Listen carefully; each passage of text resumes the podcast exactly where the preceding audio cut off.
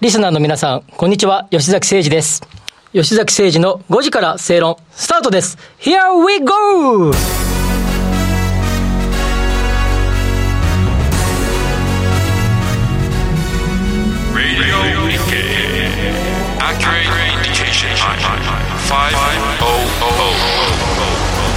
吉崎誠二の5時から正論改めまして、吉崎誠二です。アシスタントの内田まさみですいよいよ吉崎さんの新番組しかも月曜日から水曜日のこの時間帯を担当するとということですね。結構重役を担わせていただくことになりました。番組のスタートなんか新しい感じでしたねまあ いい感じでしたよね。はい音響さん、松山さんがいいの作ってくださいました。かっこよくスタートしました、はいはいはい内容もかっこよくなります？そうですね、そうしたいですよね。まあ、月曜日ね、内田さんと一緒にやらせていただくってことで、内田さんとはね、あの、他の番組でもね、そうですねテレビでもやってましたしね、二人で。やってました結構長くやったんじゃないですか、そうですね、2あれ年、二年ぐらいです。あそんなにやりました？1年半ぐらいかな。結構長くやりましたよね。はい適当ですけど2人ともあれも内田さんと2人だけでしたもんね。そうですそうです、ははいでも面白いトーク番組でしたよねあですよね。はいはい。はいま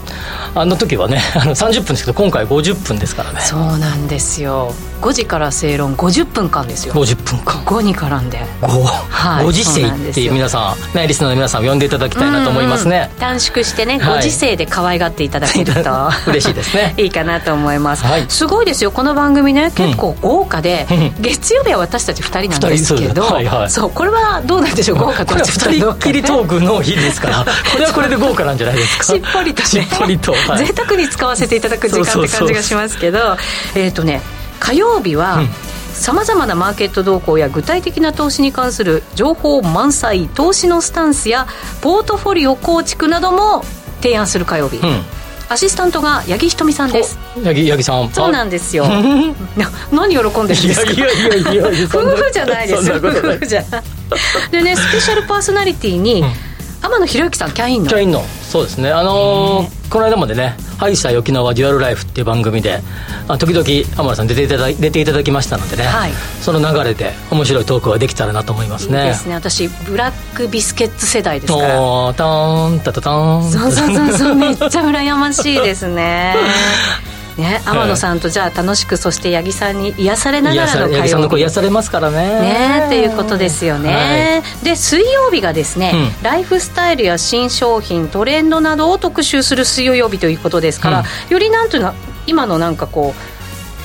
流行するものとか、うん。ヒット商品とか、うん。なんかそういうのを取り上げるってことですかね。そうですよね。あの、まあ、トレンド的なお話とか、うん。まあ、最近の生活がどうのこうのとか、はい。そういうお話を取り上げられたなだだなと思ってますね。そうですね。でスペシャルゲストが新山千春さん。そうです。これも新山さんも、あのハイサイ沖縄デュアルライフで新山さんはスタートから最後までずっと一緒にやっていましたので、はい。まあ、新山さんねあのああいうこうなんかねグラビアアイドルアイドルえーモデルい素敵な方ですよね。感じですがええ。喋らせるとですね、これが面白い話をいっぱいされる感じの方で、えーテレビで見ててもすごいなんか、いい人ってオ そうラが溢れてるんですけどそんな方ですか？純粋な方ですよね。あのお酒のお話とかホテルのお話とかね。タレントさんでもそんな純粋な方がいるんですね。そうそうそうじゃない。そんなこと言っちゃそろそろ言っちゃダメでしょは はい。い、なので月曜日から水曜日まで3日間やりますけど、うん。それぞれが全然カラーの違う色になりそうです。カラーが違う色って変だな。あ の体の違うあの事件曜日になってきて、番組が。はいそうですね。まあ、特に月曜日は、まあはい。内田さんと2人でがっつり喋ろうよとうん。いうような感じで内田さんもこの前の時間で僕も朝8時半からやっていて月曜日ね。はい、ダブルヘッダーの月曜日ということで。そうですね。はい。はい。喋、り倒しましょう、はい。あの吉崎さんがね番組に向けてのうんコメントをうん発表していて実はそれがね、リリースになってるんですよ。あプレスに？そうなんですよ、はいはいはい。そこにね最後の一言が、うん。気合を入れて全力で50分間走りますって書いてあります。マラソン好きですからね。そうですね、はい、どうですか？走ってますか？最近走ってないですね。ちょっと体重もややプラス何キロみたいな。競馬でいうとプラス5キロみたいな。感じでやや。大丈夫ですかね？勝てないですね。それだけ太っちゃうと、はい、そうですね、番組では走っていただきましょう。はい、もう全然ね出せるものどんどん出していってお話できることどんどんお伝えしていきたいなと思いますね、よろしくお願いします、はい、さて番組のメニュー今日のメニューもお伝えお伝えしていきましょう、はい、今日はですね番組初回放送ということでまずは吉崎誠二は一体どんな人物なのか。いやなんでそんなテーマなんですかっていう感じですけど。だってもうラジオ日記を聞きの人って吉崎さんのことよく知ってるでしょ？ねいろいろね出させていただいてますからね。そうですよね、はい、でもね、うん、ディレクターが言うには、うんなんだろうあんまりバックボーンとか、うん、いろんなことまではお伝えしてないんじゃないかっていうんですけど。そうですかね。結構しゃべぺちゃくちゃ喋ってますけどね。あのいろんなところであの大学生の頃こんな恋したとか話もしましたしね。本当ですか、はい、まあじゃあ改めて。改めて。改めて、ね、いろんな、はい。まあ、特にビジネスの側面での過去こんなビジネスをしてきたっていうお話ってあんまりしてませんからね。その辺少しできたらなと思いますね。そうですね。私も実はあの、不動産のエコノミストだっていうことは存じ上げてるんですけど、うんその他のなんかいろんなことは特にまあ私生活とかよくわからないですね。そう内田さんとはねいろいろやらせていただいてますがそれでもあんまりねビジネスの話そんなしなかったですもんね、ね、不動産の話ばっかりしたもんね。そうですよね。はい、はいなのでいろんな面を見せていただこうかなと思います、はい、そしてニュースピックアップのコーナー、うん、あこれタイトル違うんですよね。そうです。タイトルね。ご時世がわかる？注目にそうご時世ってご時世っていう番組と、えー、語の時世ですね、はい、時の世のかけて、はい、ご時世が分かるピックアップニュースっていうのが、えっとえー、間のコーナーであります。はい、はい、えー、なので吉崎さんが、えー、経済景気マーケットのポイントなるニュースポイントとなるニュースこの1週間分をまとめて、ドーンとお伝えしていこうかなと思います、うん、はい、はい、詳しく解説もしていただく予定です、はい、そして番組後半になりますけれども深読み経済指標のコーナー、うん。えー、今日はですねアメリカの住宅市場について深掘りしていきたいと思います、うん、そうですね、はい、まあいろいろアメリカの米住宅市場ってまあバブルじゃないのかとかですね、まあ、ものすごい勢いで上昇していることはね多くのリスナーの方もご存知だと思いますけれども、はい、まあ、一方でねご承知の通りその住宅ローン債券のこうごたごたっとしたことからリーマンショックってね引き金で始まりましたからね。住宅でしたよね。はいそうですね。MBS ですよね。モーゲージのねなので、まあ、そういうこともあって、えー、その辺について、まあ、大丈夫かなっていう危惧される声もありますので、はい、まあ、その辺を、えー、深掘りしていきたいなと思いますね。今回のインフレも、なんかあの木材からスタートしたって感じのイメージあるんですけど、ね、最初そうでし、まあそうですね、今もまあ続いている感じは、木材含めた原,、えー、原材料費ですよね、はい、住宅と建設市場における、まあ、それからエネルギーに移ってきてというような流れですよね。うん、そうですね、詳しくは番組後半でお伝えしていきたいと思います。うんそしてですね番組のツイッターも誕生しました。もうねすでにねなんかね始まってるんですよね。コメントも そうなんですよ。後であの、はい、その質問にも答えていただこうかなと思いますけれど、うん、ツイッターでつぶやいていただく時、まあ、質問なんか入れていただく時はですね、うん、えっ、ー、とこちらまで「ハッシュタグご時世というのをつけていただけるといいなと思います、うん、ハッシュタグご時世。GOJISEI ですね、はい、えっ、ー、とツイッターの時はですねえっ、ー、とツイッターアットマーク RN アンダーバー、えー、ご時世になってるので、ね、はい、こちらもですね、フォローしていただいて、はい、はい、バンバンつぶやいていただけると嬉しいなと思います。はい。はい皆さんにも番組盛り上げていただきたいなと思います、ね、どんどんどんどんね、うん、寄せてほしいですね。はい可愛がってください、はい、それでは進めてまいりましょう。この番組はロボットホームエアートランク東京アセットパートナーズ各社の提供でお送りしてまいります。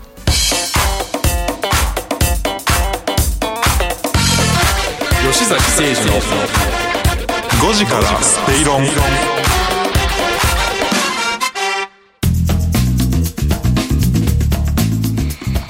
てさてラジオ日経吉崎誠二の5時から正論。今日スタートということで5時からお送りしております。はい。今日は番組初回ということで 吉崎さんのイントロ。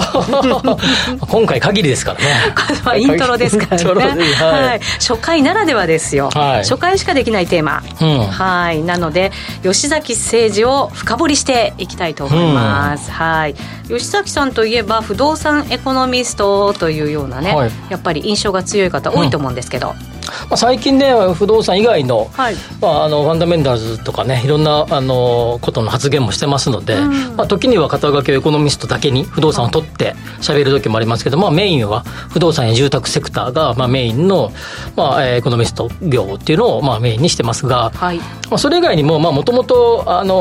コンサル会社に15年ほどいましたのでもともとはコンサル会社にいたんです、ね。はい、経営コンサル会社に行って、まあ、そのそこのコンサル会社の後半はそのコンサル会社の中に新しく、えー、っと新設されたシンクタンク部門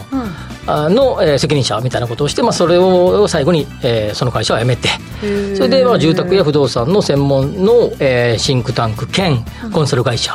っていう、えー、あそういう団体の社団法人の、まあ、理事長みたいな形になっているというような感じですね。えー、コンサル一番最初のややられてた時も、不動産関係、そうですね。住宅や不動産絡みがほとんどでしたね、まあ、それ以外まあいろいろありましたけど、まあ、おおもう8割9割はそちらでしたね。はい、不動産のエコノミストっていうと私そんなにたくさんいないようなイメージがあって、うん、本当吉崎さん最高峰ってなんか位置づけになってません？いや褒めてんじゃないんですよ？これ本当いやけなしてるんじゃないんですよ？でも実際そんな感じのイメージあるんですけど、まあ、そうですね。検索で、えー、出てくると多分一番上にずっと出てくると思うんですけど、まあ、長い間、はい。まあ、多分あんまりですね不動産エコノミストっていう表現を、えー、使ってるエコノミストが少なかったと思うんですね、まあ、例えばじゃあ自動車分野のセクターのエコノミストのが得意なエコノミストの方がいたとして、うん、まあ、その分野に限ってのそのアナリストとかいると思うんですけど、まあ、不動産が金融と一体化してきたっていう流れの中で、うん。あの不動産分野においても、まあ、そういう、えー、経済的な分析がいろんなことに役立つんじゃないかっていうような思いで不動産エコノミストみたいな形で名乗るようになったわけですよね。2015年4年ぐらいだったかな。結構近いそうです、ね、8年最近な13はいそうその頃ぐらいから、えー、その肩書きを使うようになりましたね、そうなんですね、はい、えもともと不動産に興味があったとかそういうことなんですか？もちろんそうですね。僕は最初最初からですねその分野がすごい好きで、ええ、あこれどっかの番組で喋った記憶がありますけど高校生の時にえっ、ー、と近所の大、えーまあ、近所自転車で10分か15分ぐらい行ったところに大きな工場があったんですね、はい、その工場が、えー、こうまあ生まれ変わってそこに、えー、百貨店とかですね、まあ、ショッピング、今あるショッピングモールですね、百貨店を核としたができてですね。そこに当時付き合っていた彼女と毎日の自転車で あのデートしてたわけですよ。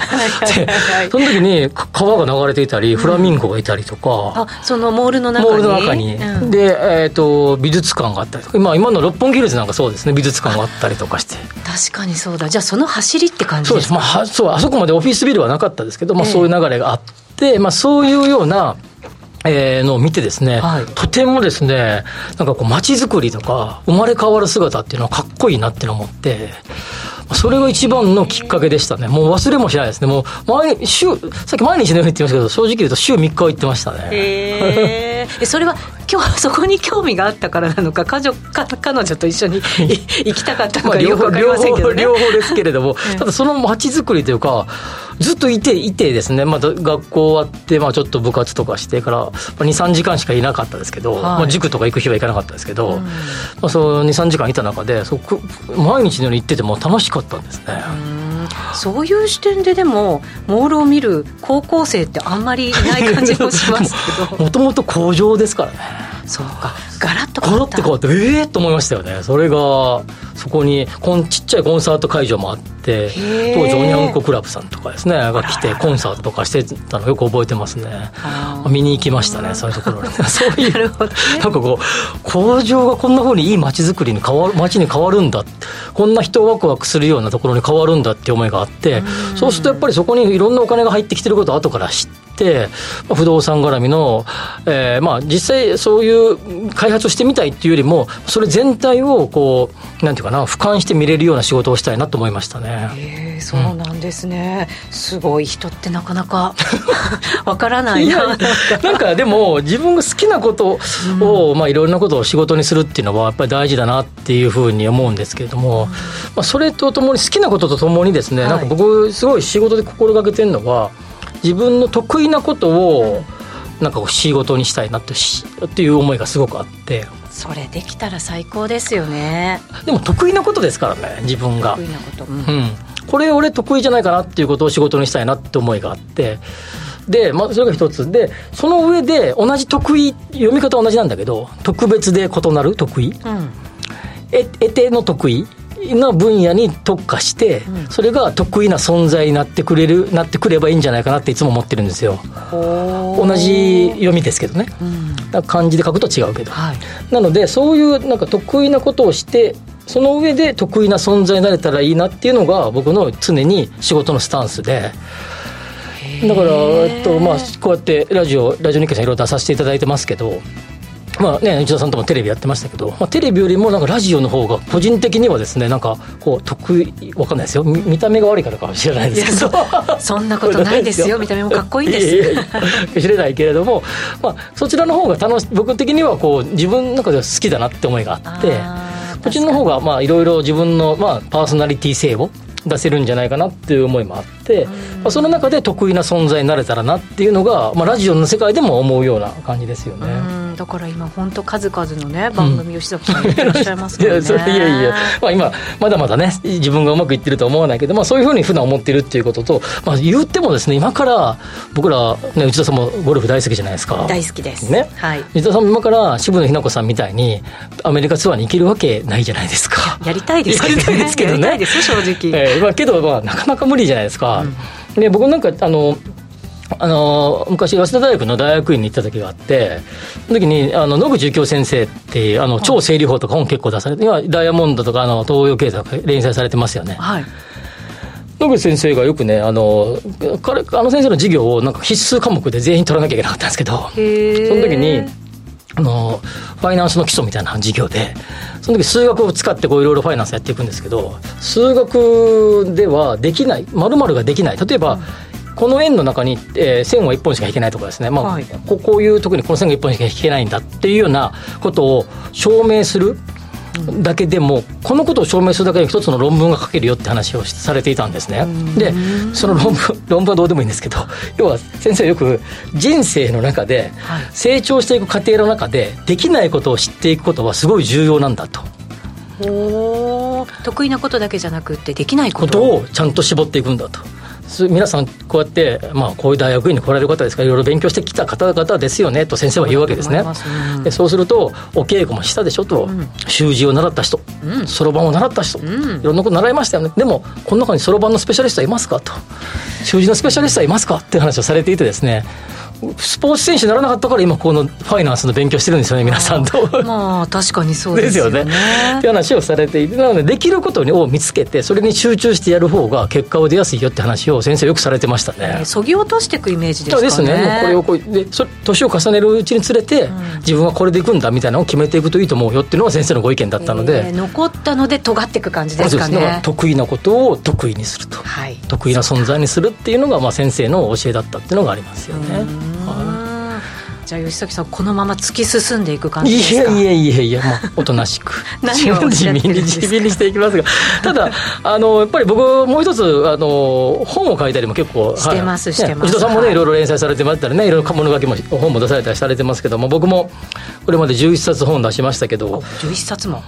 まあ、これやっぱ本書くのはやっぱちっちゃい頃がしたかったことの一つだったので、まあ、そういう意味で本を、えー、34歳5歳だったかな。の時に一冊一冊目を書いて、はい、これまで11冊、まあ、特に最初さっき言ったコンサル会社辞める直前もずっと本書きました。いっぱい書きましたけど仕事せえよって話だけど。確かにな。そうか。会社の仕事じゃなく書いてるんだ。仕事の合間に合間じゃない あの夜とかに 休みの日に書いてましたけど、えー、たことにしてますけど、書くのも好きですもんね。書くの大好きなんですね。そうですよね。特にあのいろんなこと調べて書くっていうのが好きでこれ立花先生立花隆さんって去年の4月かな亡くなられたと思いますけど、はい立花先生が全部昔あの教えを請うたことがあって。えー、すごい。で立花先生があの先生は自分のお仕事を立花先生のお仕事は僕は勉強することがお仕事だって話をいつもされていていろんな分ことを勉強するのが仕事なん勉強するって何か分かるかって先生が教えられて、はい、勉強するって何ですか勉強するってことはもう一つだけなんだと。調べて書くだけなんだよって話をされていて。確かに調べてそのままじゃなくて書くってなるとまたさらに深みが必要になりますよね。編集を自分の中で編集してそれを表現するってことですよね、あと人に分かりやすく書くっていう。伝える書く。そうですよね。なのでそのまあいわば編集していく松岡聖吾さんとかね、編集工学とか本出されたりしてますけど、まあ、編集する作業です。まあ、言うといろんなものを集めて、調べて、まあ、立花先生っぽく言うと調べる。松岡聖吾さんっぽく言うと集める。編集する。それを加工して出す。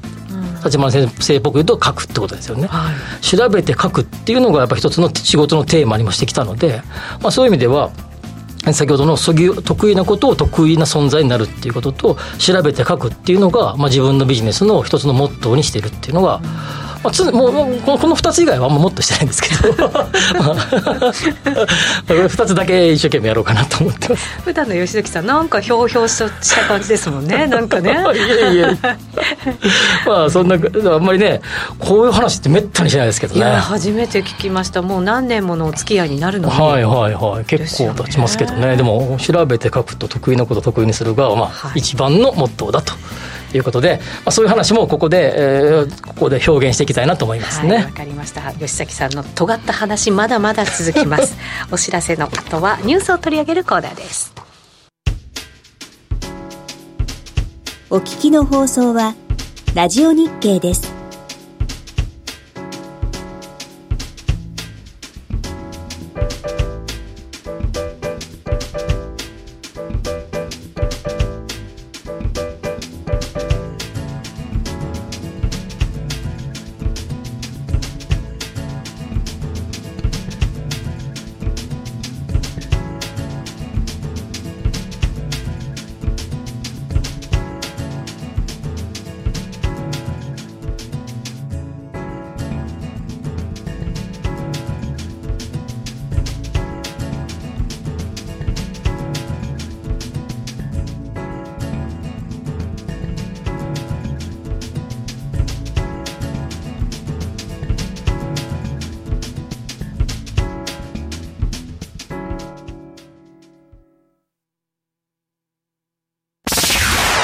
崎誠二の5時から正論。さて今日から始まりました新番組5時からお送りしています。この番組ですがこの時間はですねご時世がわかる注目ニュースと題してお送りしていきたいと思います、吉崎さんが経済景気マーケットのポイントなるポイントとなる、えー、このところの1週間のニュースを取り上げまして、はい、解説をしていきたいと思います、ではまずはニュースからお伝えしていきましょう、はい、テスラ株式分割承認を投資家に要請へ、うん、そして ECA じゃ ECP じゃなかったですね。FRB 年内あと6回の25ベーシス利上げ。50ベーシスも排除せず、うん、ANA 臨時便9倍に。春休みゴールデンウィークに510便。国内の旅行需要回復そして18歳成人4月から、えー、改正民法が施行されました。野村が損しても手数料是正に打ち出してきています。さあどれをピックアップしていきましょう？まずあの ANA が臨時便9倍っていう話ですが、まああの、はい、国内の旅行需要が回復してきているっていうのは、まあ、例えば、まあ、いろんな株式にもですねプラスの影響があるんじゃないかなと。はい思います。例えば地価の動き地価工事ってこの間3月発表されましたけど、はい。えー、京都と大阪の商業地で結構差がついて、うん、京都の京都市内はの商業地はプラスが出たんだけど大阪市内はマイナスだったんですね。へえどんな違いがあるこれやっぱり京都と大阪って、えー、どちらもインバウンド観光客に人気です。外国人観光客に人気、うん。はい、だけどまあ、大阪が人気がないっていうつもりはありませんが、京都の方が国内観光客はより人気ということはあります。なるほど、まだ国内しか動けないですね。そうそう、そういうことですね、動けないので、やっぱり京都の方が、やっぱりそういう意味じゃ、新しいホテルの開発ラッシュにもなってきているし、京都の方がこう先に回復してきている、多分大阪もこの後万博が控えていたりとかして、まあ、そのうち戻ってくるんでしょうけども、まあ、回復っていうことでいうと、京都の方が先に回復し、京都市の方がまあ、先に地価は回復してきているということもあります。まあ、えまあ、京都に、えー、飛行機で行く人はめったにいないと思いますけれども、ね、えっ、と、まあ、国内の観光需要が徐々に回復してきていて、まあ、僕も定期的に沖縄だとかですね、まあ、いろんなところに出張に行きますけども、まあ、徐々に、えー、3月に入ってからですね、えー、座席の埋まり加減はですね、うん埋まってきたなというような感じになってきているというふうに思いますね。うん、この記事によると、あの予約はですね、前年比で4割増、でゴールデンウィークは4割増になりそうだという、で、えーまあ、そういう意味で、まあ、だいぶ回復をしてきているというように感じになってきて、夏以降には、ほぼコロナ前の水準に国内の旅客数を戻るんじゃないかというふうに予測されているということになりますよね。それはいいニュースですよね。はい、やっぱりいろんな数字を見ていてもですね、特にサービス系の、えー、ビジネスの、えーまあ、例えばこの間日銀短観もそうでしたけども、サービス系の人はやや弱含みな状況でしたので、まあ、そういう意味でも、まあ、全体的な底上げに、えー、サービス系の底上げにつながっていくんじゃないかな。まあ、旅行で人が動くとですね、地元の当然飲食店も変わってくるし、まあ、地元でいろんなものを消費しますので、国内の旅行、まず国内の回復するだけでもですね、やはり大きなきっかけになるんじゃないかなと思いますね。そうですね。旅行行くとちょっと気が大きくなってね、いろんなもの買いたくなるじゃないですか、ね、正直。あとやっぱり富裕層の人たちとかも、うん、使いたくても使わなかったお金っていうのが家計にすごい溜まってて、もうリベンジ消費したいしたいみたいなモードになってるらしいですよ。うんうん、そうですよね。そうですね。なんかあのああいう高級車が全然ねすごい売れていたり、まあなんか聞いてると中古艇あのえっ、ー、と中古クルーザーみたいなやつが結構売れていたりとかして、やはりそういう、まあ、今の今のやつですね、使うところがないからそっちに使うみたいな需要は結構あるっていうふうに聞きますね。ですね。そうするとやっぱりこの長い休みをきっかけとして、うん、もっとちょっとこう動き出す活発になってくるってことも考えられますよね。うん、ですよね。まああのこの記事で、まあ、株価がどう反応したかよくわからないけど、ただ、まあ、ANA とか JAL とかっていうと、優待株としてはとても有名じゃないですか、か3月決算だったので、まあ、3月はまあ若干上がり目の雰囲気でしたけども、これ以降も、多分じわじわと株価も戻してくるんじゃないかなというふうに思いますね。はいその他どうでしょう、はい、もう一つですね、はい、えー、っとこの成人が年齢が、はい、はい、成人年齢が18歳に引き下げというやつですね、うん、でこれ結構ですね単なるまああそう？みたいな感じのニュース かもしれないけどちょっと。大人の私たちからすると、ね、そうそうそうそうそう。そ う本当学大学生の方々にとってはですね、はい、急に俺たち早めの大人になったぞかもしれないけれども、はい、我々世代から見ればあそう的なネタなんだけど 実はちょっとそうでもなくてですね、ええ、結構重要なところがいくつかありますと、うん、まずまずその前にまず、えー、とはいえあの酒とかタバコとか、うん、あのラジオ日経さんもよくやってるあの競馬公営ギャンブルはそのまま、はい。あ二十歳から？歳から、うん、なんで、まあ、ここはちょっと誤解しないでねとい。うところですが、はい、選挙権とか来るわけです、ね、選挙権はね、えー、少し前からもうすでに18歳からなってた、はい、で契約行為に対する、うん、えー、こう政治あの要は成人じゃないと自ら契約できなかったじゃないですか。買い物する時とか？あの例えばクレジットカードの契約とか、はい、あの高額な商品を購入するとか。あるいは大学生のとかでいうと賃貸住宅を契約する時とか。あなるほど、うん、こういう時が親の同意書みたいなのが必要でそれがないとダメですよっていうふうになるわけですよね、はい。今までだったらその高校生とかが来たらご両親に許可を取ってほしいんですよと、うんうんうん、僕も18歳の時に車の免許を取って、えー、なんかこんなこと言うとなんか恥ずかしいですけどお父さんに買ってもらったことがありますけれども 父親名義で買いましたね、はい、でもみんなそうですよね。ですよね。それは18歳の僕では買えないから、ローンが組めないからってことですよね、うん、ということで、まあ、今はそれができるようになってきたということで、まあ、そういう意味ではそれが引き下がる。ただこれは一方でえー、18歳の方に、まあ、そういうのを背負わせるっていう行為かもしれないので、まあ、そこまで、じゃあ18歳の人、これまで18歳の人が、じゃどうだったのかよくわからないけども、その方々が、その、まあ、もしくはなんかね、トラブルに巻き込まれる可能性が出てくるわけじゃないですか。はい、まあ、守られてたのが、守られなくなる2年間、うん、確かにそうですね、うん、まあ、そういう意味でも、えーまあ、携帯電話とか賃貸住宅っていうのは18歳大学入学した方々にとっては身近な契約になると思うので、まあ、クレジットカードとかですね、まあ、そういうのは影響がまあ、あるんじゃないかな、まあ、それの取り扱っている企業にも影響があるんじゃないかなと思いますね、うん、そうですね。ちゃんとやっぱり相手を見て契約しない、今までは両親どうなのって言って契約し賃貸住宅が契約したと思いますけど、うん、まあ、それが年齢が下がるっていうことですよね。はいもう一つ、はい、実はあんまり大きく報じられてませんでしたが今回のこの改正民法で女性女子の婚姻年齢が16歳から18歳に上がりますね、うん、今まで男性18歳女性は16歳から結婚できたはい、女子も18歳になります。そうなんですか？今回のやつで変わるんですねそれはどういう影響があるんでしょうかね。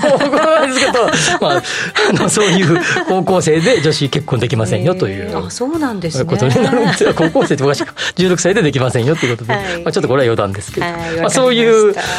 意外とあの、うん、単なる民法の改正だけじゃなくて契約行為が変わってくるっていうところはビジネスの方にとっては大きな影響なんじゃないかなというように思いますね。確かにそうですね。はい。はい、気をつけて契約とかねしてほしいですね。相手をより見学生をよりちゃんと見なきゃいけなくなってくるというような、えー、ことですよね。そうですね。そして学生の方々も、うん、まあ18歳の方々もちゃんとねいろんなものを調べて契約するっていうねそういうなんかね責任をね負わされるわけですからね、はい、大事ですよね。はい、さああとはもう今日の夕刊夕刊はい。見ていきましょうか。今日はね4月4日ですからもう一色です僕の朝の番組でも少し喋りましたけど、えー、東証の再編ですね。今日がスタートということで新たにプライムスタンダード、うん、グロースの3市場が始動したとい。うことになりますよ、はい、そうですよね、はい、これなんかあの僕もあのちらちら今日昼間も、えー、ラジオ日経の番組を、はい、ラジコかなんかで聞いてましたけど、まあ、いろいろこうねとまなんかあの MC の方々もちょっと戸惑いながら喋っていらっしゃいましたよね。そうなんですよ、ね、これなかなか大変な。大変ですね。慣れないっていうのとどの指標をどう見ればいいんだみたいな。そうなんですよ。あのもう20年来東証一部って言ってきたじゃないですか。それを東証プライムっていう のがこれほど苦しいことかと思って結構苦労しましたよ、はいはい。はい、東証の後ろに間が空くわけですよ。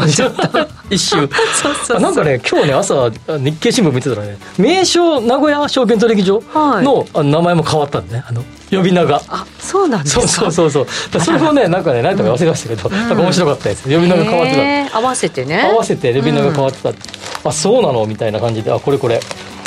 えー、プレミアメインネクストの3市場に、うん名古屋証券取引所が変わると。そうなんですね。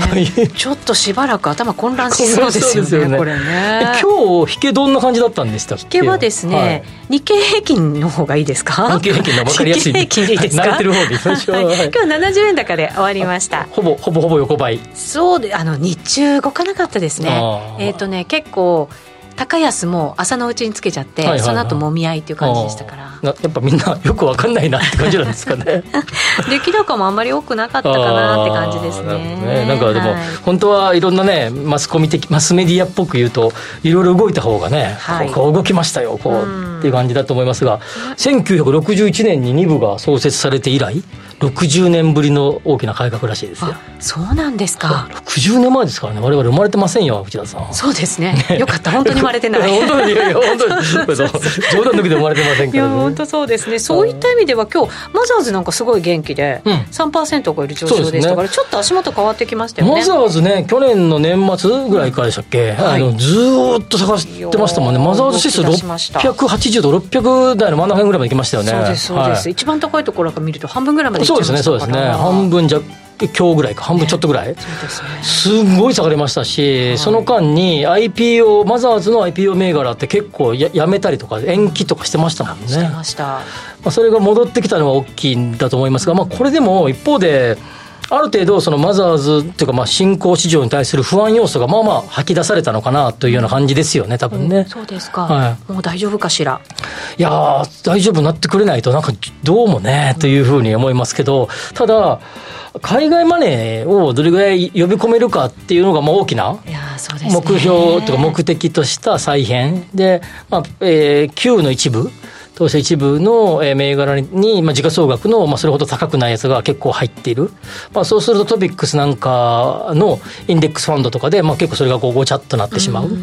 まあ、そういう、まあね、議論がずっとあった中で、はい、まあ、ある程度こう、まあ、有料っていうかな、まあ、時価総額の大きい銘柄だけを残そうみたいな。うんあまあ、あまあ、時価総額だけじゃないか。いろんなこう、中で選別した銘柄だけ残そうみたいになってきたけど、まあ、かなり多くの銘柄が残ることになったことに対する、まあ、ちょっと批判みたいな、えー、ね、メディア論調も確かにあったとは思うんですけど、はい、批判ばっかりするのがね、メディアの役割じゃないと思うんで、まあ、でも一方で事実として、まあ、かなり、えー、日米で差がつきましたよね、この20年ぐらいで。いや、そうですね。大きさからしたらもう全然違いますね。全然違いますよね。はい、それでもうバブル期の最高値をつけた頃から今現在の日経平均なんかで見ても7掛けぐらいですよねざくっとね3万8000ぐらいあったわけですから3万9000ぐらいかあったわけですからそれがアメリカダウなんていうのは当時から見たら10倍以上ですからねやっぱそういう意味じゃこうすごく上がっているのと日本もあの頃から見てまあしぼんでいるっていうのが続いているのでなんとかしなきゃいけないことは事実ですが、まあ多分これ、やっぱり、期待するしかなくて、はい、我々はもうこういう立場、まあ批判してもしょうがないので、でね、どんどんどんどんいろんな銘柄がどんどんいい感じで上がってくれと、うん、まあ僕もいくつか株持ってますけど、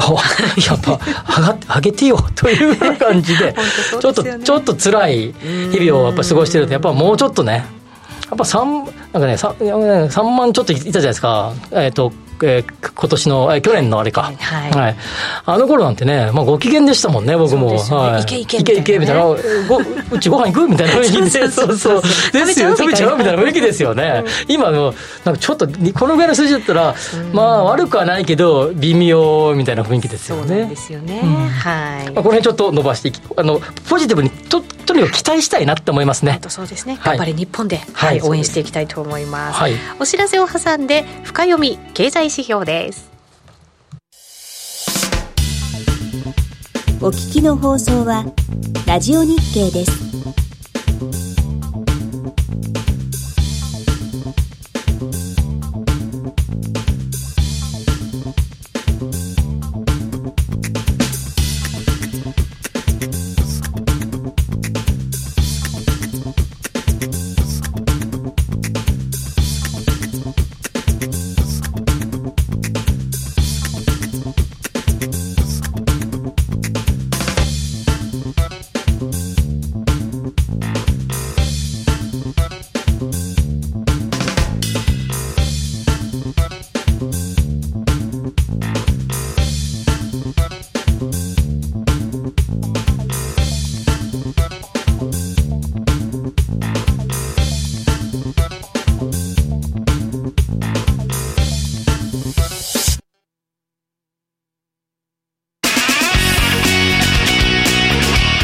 吉崎誠二の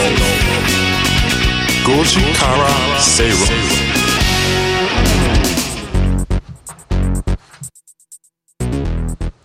なんかかっこいいですね。こういう ね。ジングルがね。いちいちかっこいい感じがしますけど。もうやっぱりね、うん細部までこだわって作っていただいてますからね。吉崎さんのこだわりがね ここにね感じられるということですけどここからは、えーと、深読み経済指標のコーナーをお送りしていきたいと思います、はい、今日取り上げるのはアメリカの住宅市場について、うん、えー、ということで吉崎さんのもうズバッと真ん中のところですよ。そうですね、うん、まあでもこれはやっぱり結構皆さん気にしているいや気になりますね。ことですよね。はい。だってバブルだったらね潰れちゃっても困るし、うん、はい。まあ、まず一つですね、やっぱり、えー、今いくつかのいろんな話からしていきましょう。まず、確かに住宅価格、うん、あアメリカの住宅価格はずっと上がってきていて、まだ上がっている。はい。まあ、特にケースシラー指数なんかですね、スタンダードプアーズが出して計、えー、計算計算ケースシラー指数です、住宅価格指数、まあ、これいろんな指数があるんだけど、まあ、20都市のやつ見ていても、まあ、前年比でも2割近く上がっている、ま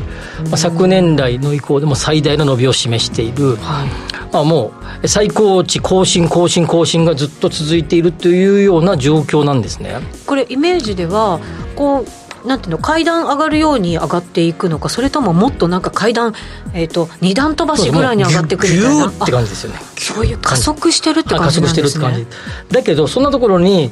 えー、中アメリカの中古住宅仮契約指数っていうのがあるんですね、これ仮契約指数っていうのは、まあ、いろんな言い方があって保留契約指数っていうのがあったりとかするんだけど、うんはいこれ、まあ、えっ、ー、と、内田さん、住宅買われたことあるかどうかわからないけど、まあ、住宅を、中古住宅を買うと、はいまあ、一旦契約をして、引き渡しまでにちょっと期間があるわけ、数か月。はい、その間にローン審査を通したとか、こうなんかするわけですね。ほうほうほうでここで引き渡しが行われる、中古住宅の場合。うんはい、まあ、その間、一旦とりあえず契約を結びました、ローン申請とか出したりとか、引き渡しまでの時間が空いてます。この期間、がまだいってないもの、うん、一旦の契約が終えているものが仮契約指数っていうもので、はい、これが4か月連続の下げなんですね。え？えってことは契約仮契約が減ってるってことですよね数減ってるんですね。でこれまあ一応先行指標なんだけどいろんな見方があるんですね。中古住宅アメリカのの流通、えーと住宅市場って約8割は中古住宅はい、日本はなんかもっと、えー、今、若干変わってきましたけど、日本はかつては一昔前までは8割ぐらいが新築でした。逆なんです、ね、逆です、はい、今、もうちょっと減ってきてますけど、中古も増えてきてますけども、日本とは逆です。中で売れていないっていう見方が一つ、はい、数字が下がってきてるわけです。もう一つが売り物件が少ないっていうのがあるんですね。これは中古住宅なので売り側と買い側がマッチングしない限り成立しないです、はい売り物件が減れば制約件数は減りますよね。そうですね。売るしたい人が出てこないわけですから。はい。というようなこともあって、まあ、どちらの見方もできるんですけれども、まず両方の見方ができる。ただ、まあ、今全体的に見れば、若干、えー、もしかすると先行き的には、えー、とアメリカの住宅の、えー、制約件数落ちるかもしれないと呼んでる方もいらっしゃる。うん、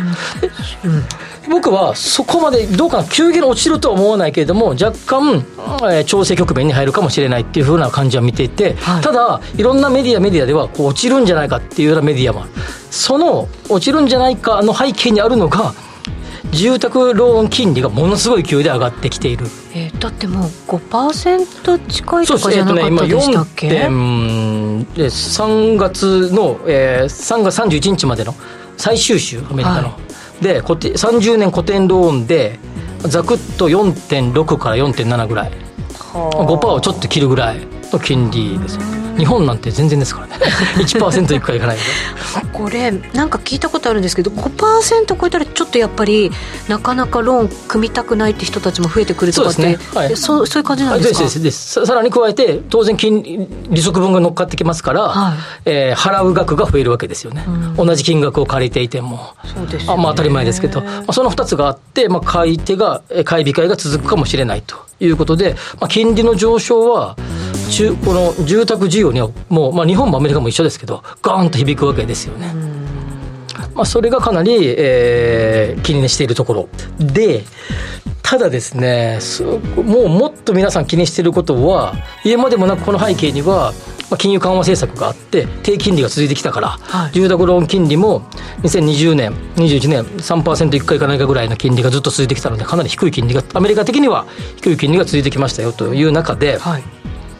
そうすると住宅ローンってその住宅ローンをえー、担保にした債券が作られるわけですよね、はい、これ MBS ですよね。住宅ローン担保証券、はい、でそれをまあ小口にして、まあ、こういろんな機関投資家とかに買ってもらうわけでそれがですね、まあ、その金融緩和政策の一環でいろいろ FRB とか買ってるわけですよね、うん、でなのでそれが溜まってくるとですね嫌な思い出でサブプライムローンショック？昔ありましたね。もちろん今あんなようなえー、まあなんていうかなこうサブプライム？要はサブなプライムの人に貸すことは減ってきてはいる。あの苦い経験があるので、はい、審査は厳しくしてると思いますがただ結構溜まってきてるよねみたいなそれで金利が上がってきて支払い利息が増えてくると家計にも圧迫してくるとデフォルト払えない人も出てくるんじゃないのっていう議論があってじゃあこの担保証券が大、ね、還元大丈夫なのと。っていうようなちょっと嫌な匂いがするなまだ分からないですよ、ちょっとなんか変な匂いがし始めたぞみたいな感じになってきてるのが最近の状況で、まあ、これがまあ、変な匂いなのか、まあ、金利が、まあ、言ってもね、FRB の、えー、と、あれか、どうなんやったっけ。年内あと6回、0.25ベーシスは、まあ、0.25%か、25ベーシスを上げるって言ってるし、50ベーシス上げるかもしれないとも言ってるので、そう考えると、それに連動して金利どんどんどんと上がってきますから、そうですよね。5%超える日はそう遠くない感じになってくると。はあ、金利も上がっていて、で、これ、中央銀行って常にやりすぎちゃうものじゃないですか、うん、過去を見ると。見ると、はい、ちょっとそういうの回さって怖いですよね、うん、ただなんやっぱ前回のやつがあるんでやっぱなんとなくそれは抑えよう抑えようとしてるとは気がするんだけれども、えー、ただ住宅ローン金利の上がり方はすごいですよね。だって直角みたいに上がってますね。そうそうそうそう。こうって上がってますからね。そうですよね。日本で日本も30年とか10年ものの固定金利が0.1とかちょっとずつ日本のやつも上がってますけれども日本も。日本も。アメリカの上がり方は一月に1.5とか2%ぐらい上がりますからね。上がってますからねここ最近見てたら。そうですよね。こんな上がり方やっぱ吉崎さんでも初めてですか？僕少なくともこのこのこのエコノミスト家業をやり始めて初めて見ましたね。まあ、なかなかないっすよね。でもこれがこうな、その後どうなるんでしょうみたいな感じなんだけど、まあ当然この後、えウッドショック、エネルギー価格の上昇とかがあって、やっぱ安くなることはないと思うんですね、アメリカの住宅が。はい、安くならざるな、なり得ないと思うんですね。そうすると買い手が減ってくる、まあ良くないシナリオになるかもしれないっていうこともあるんだけれども、はいまあ、ちょっとまだこの時点ではどうかなっていう感じなのでもう数か月は見てもいいかなっていう感じはしますね。火種だなということだけは頭に入れておいた方がいいわけですね。かもしれないですね。わ、はい、かりました、はい、CM の後は今日の正論です。お聞きの放送はラジオ日経です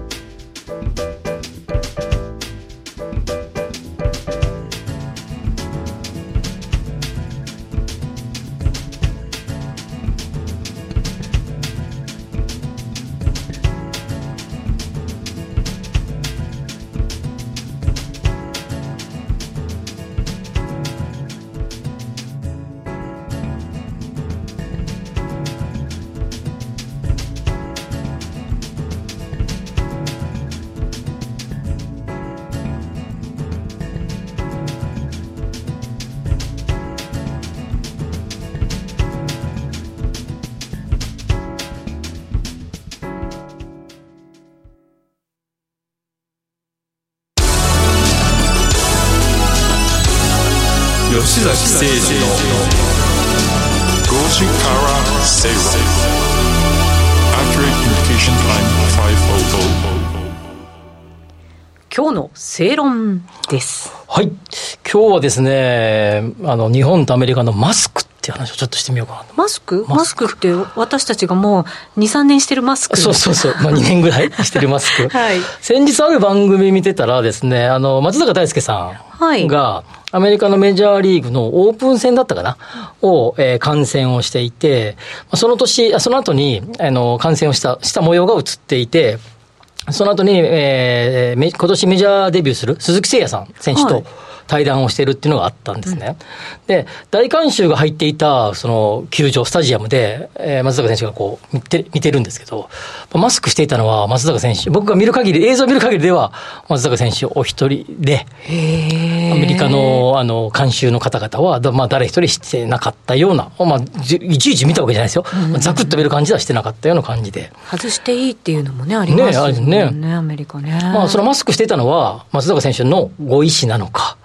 あるいは、えー、まあ、それはつまり、誰もしてないけど、俺をちゃんと自分で守るんだと思ってしたのか、局の方が、今だけマスクしててよと 言ったのが僕はよくわかりませんが、なんだかとっても違和感が感じたと。まあ、その後、えー、練習場のような場所で、松坂選手と鈴木誠也選手が対談をしていたんですが、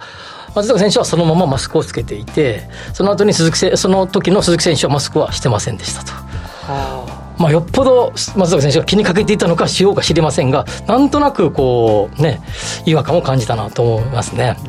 もともと日本人ってマスクをすることに違和感がないね、比較的ね、まあ、よくしてた民族あ国民だったと思いますね、はい、まあ、花粉症喉を守るとかね我々のようなね食あの話をしてると、そういうことがあったりすると、はい、いうようなことですよね。うん、で、まあ、そういうことを、えーえー、ですねまああの顔を覆ってるわけだから、まあ、違和感っちゃ違和感があるなというような感じは思うなというように思いますが、はい、まあえっとあのいつまで続けるんだってマスクについてはってすごく思うような感じを僕はしてて、それについてまた改めてお話をしようかなと思います。この番組はロボットホームエアトランク東京アセットパートナーズ各社の提供でお送りしました。今のお話また次回。次回